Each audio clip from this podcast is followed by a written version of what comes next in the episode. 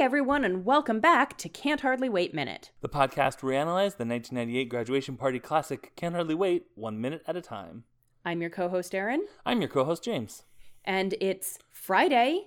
It's Yay. minute 85, and William is saying, What? and then at the end of this episode, William coughs and says, Oh, God, ow, Right. which is accurate for the headache that you get and the general gross feeling that you get with your first hangover. Or any hangover, but your first one I feel like is especially atrocious because you've Right. never experienced it before, so you have no idea what to expect. And just to confirm, the Oh God Ow happens after he decides to accept Mike's lie for him. Mm-hmm. Okay. Yes. Having this transcript is really great. I should have been doing this from the start of us doing these movies at all. Um, yeah. So, uh, this is a cop number one and William minute. hmm Um, the first note I have is my parents. Have you seen them? Are they angry? Have you seen my father? Does he have a a, a weapon? Afraid not. So, do you think? So the cop is making a joke. yes. Do you think that w- William is? This can be read so many ways. Like, is William okay? Like, is William's home life all right?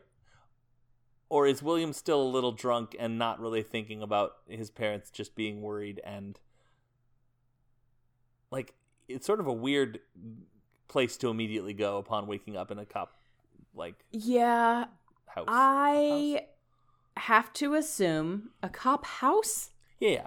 You know where the cops right. Yeah, prison, the cop's house. I have to assume that William is a member of a family where it is expected that Mhm. he will get straight A's, do nothing wrong.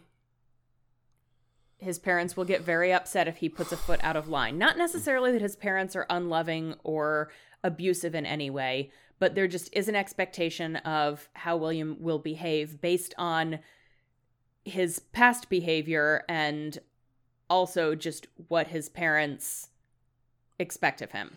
I could see a a situation where his parents were actually like kind of stoked that he went out and went to Mhm. a party Yep. and were like, "You ended up in jail after going to a graduation party. There's hope for you." Right. Yeah, no, I can see that too. Yeah. I can absolutely see that. Yeah, but William is not daring to hope that outcome is a is a possibility at all at this juncture. Yeah, no, William definitely thinks that his parents are going to kill him. Murder him with a weapon that they have brought to the police house. Right. Right. Now, for all we know, William is afraid that he is going to be unaccepted to college because one time he got drunk. right. You could get addicted. Yeah. It's like this might go on his permanent record. Right. William mm, William is definitely someone that is controlled by the idea of a permanent record. Yeah. Absolutely. and not just a permanent academic record, but like, will he forever, will his life forever be tainted with this police record Right. of him having gotten drunk at a party in high school? Right. The Federal Bureau of Investigation will never accept you now. Mm-hmm. Um so then the cop is like actually they're more worried about you than anything else, which is solid. Like Right. yeah, correct. that is is, correct reporting. parental behavior. Yes. Correct. Um and then then we're back into movie fiction land.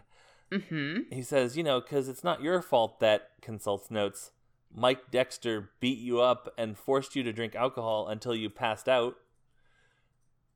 Um which is uh, hilarious. But also a little bit like he, I mean, William actually says it perfectly. He he he what?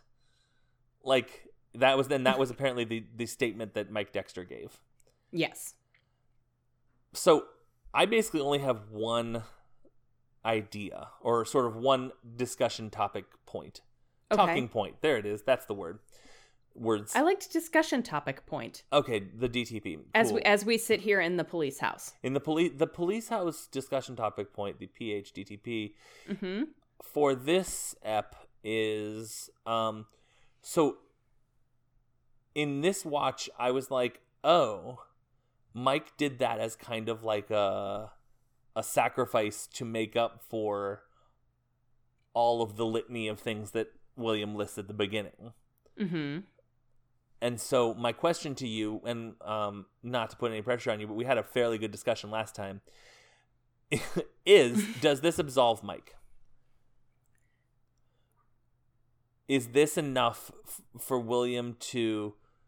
Because what we see in this minute is William's like, no, no, no, yes, hmm that is what happens as the the coin drops in. Like, if Mm-hmm. if this is what Mike wants, this this is the Mike the the statement that Mike has made to the police. I'm first of all not going to call him a liar when him being a liar gets me out of trouble, Right. but also there has to be an element of he owes me. Yeah. I don't remember the conversation that we had previously, like even a little bit. Great. Because once it has been recorded, my brain immediately forgets that it happened, as you as you well know And and experience podcasting myself. with me for many years. exactly. It's only because I have the notes and I talked to Morgan about our conversation in our last uh, episode of the of Wham Juice that we did together. Which I listened to. We just I just touched on it. Maybe Daniel may have cut it out. Oh, okay. Um, but uh, yeah, I, I definitely we were talking about absolution and like forgiveness versus absolution and all this stuff. okay. Apology versus forgiveness, all this stuff. I gotcha. Okay. But this is, and I sort of said it as a joke because it's a it's a heavy topic to discuss on our graduation party classic uh, podcast. Mhm. But does this make up like are they even? Can they be even? I don't know that they necessarily are even. Honestly, I think that's up to William. Yes, agreed. I think that it is up to William to decide if this makes up for the bad behavior of Mike in the past and if will he William is going to let the grievances go. Right. I think that's correct. That sounds right to me. Yeah. I do think that just based on a little bit of a spoiler, what we see in a future minute, William does appear to have forgiven Mike. Yes. I'm not going to say anything more about that interaction, Right. but William does appear to have forgiven Mike based on Mike taking the fall for this. Right. And I feel like um oh, the, another thing that, that I sort of another facet of this that I thought about was does I mean that one of the things that Mike is risking by taking the total fall for this hmm is is I mean like college career. Like Yeah. it could possibly be that this I mean I don't know if he has a scholarship. I would assume that if he's going to college he has a scholarship. That's just an assumption. Maybe he's a brilliant scholar. I'm sorry, I can't say You that mean maybe he has a sports scholarship? Right, exactly. Yeah. Um, almost certainly.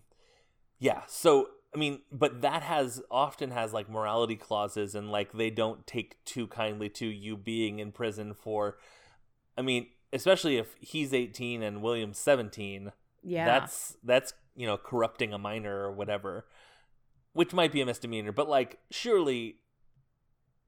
You know, and then if there's a sex crime element to it, not that there Yeah. is, just the way they reacted at the beginning of the of the week Mhm. to them it seemed sort of like this was a more serious sexual element than you or I or probably any of our peers in the year of our Lord 2020 Mhm. long may it burn um would interpret um but again if there was a if there was a and he was caught you know in sexual deviance sort of stuff like i think this is actually a big a, a much bigger thing than just like uh his dad probably knows the cops and he can get off scot free right. i think there's an element of he is taking a risk about his entire future so that william can have a future too and maybe Yeah. that could it could be that optimus james has snuck into uh my brain and that's that's entirely possible I do think that is probably likely. yeah I think that Mike probably remembers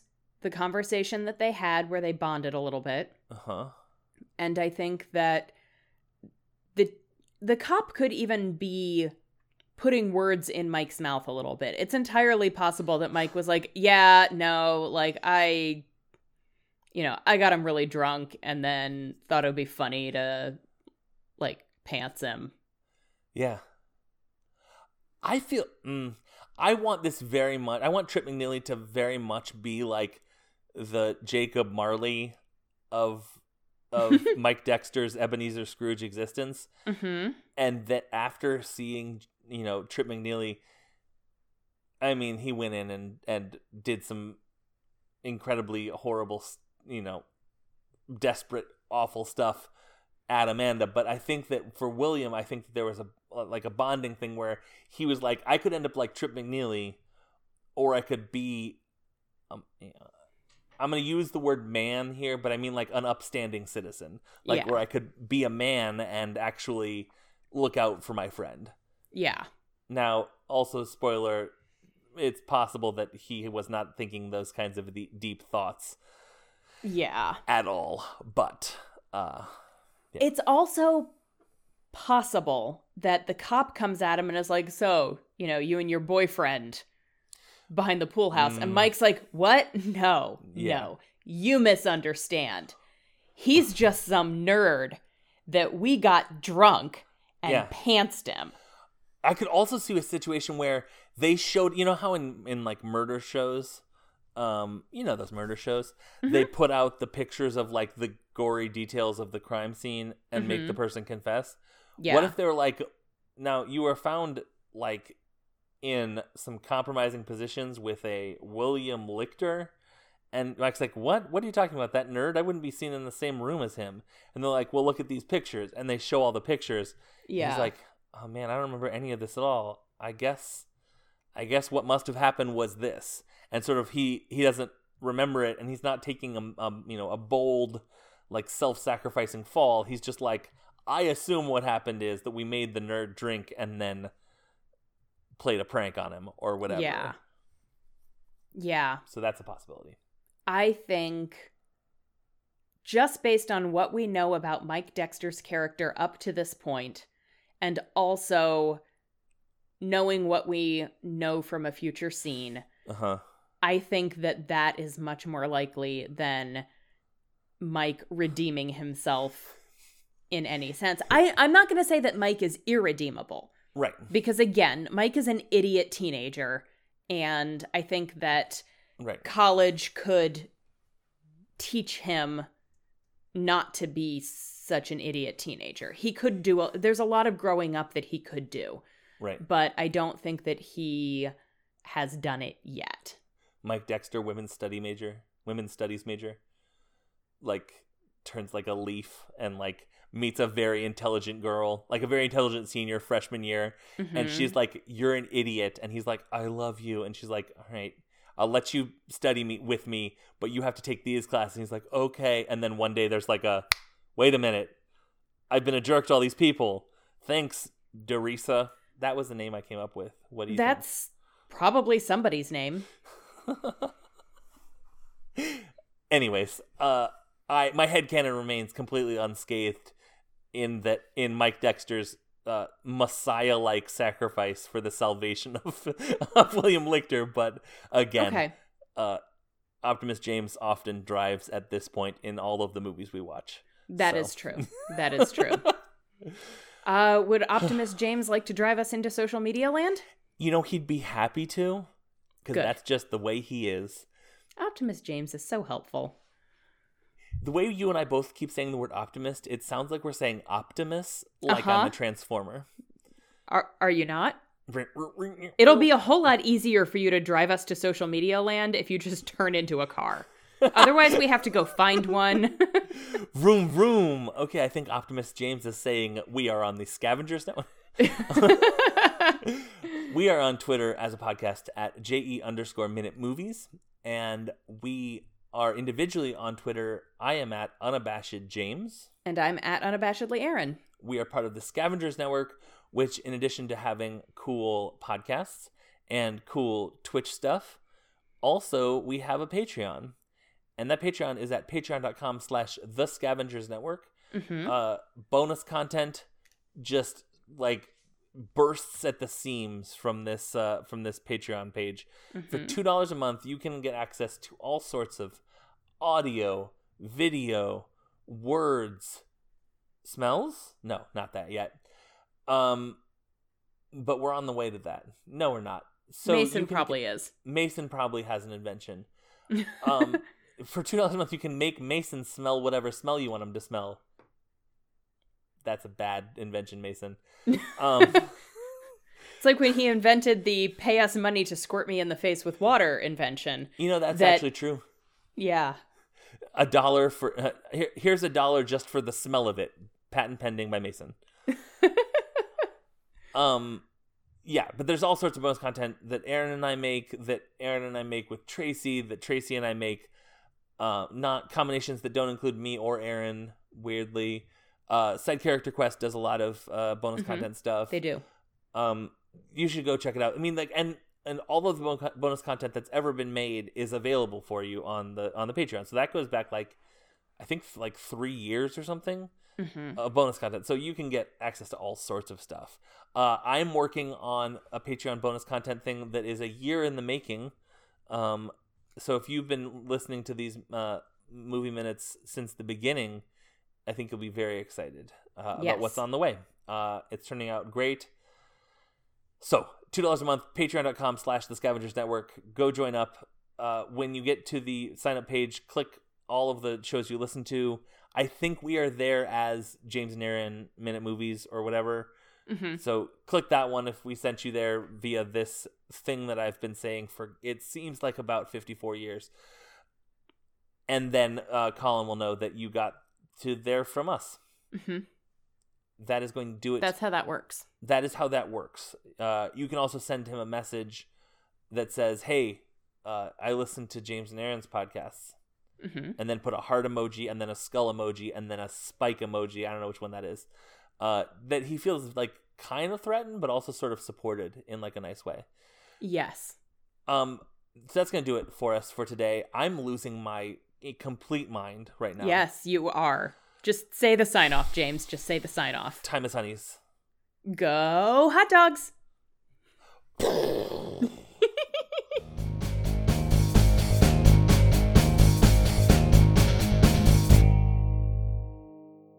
The Scavengers Network. Creator driven? Community focused. Treasured content.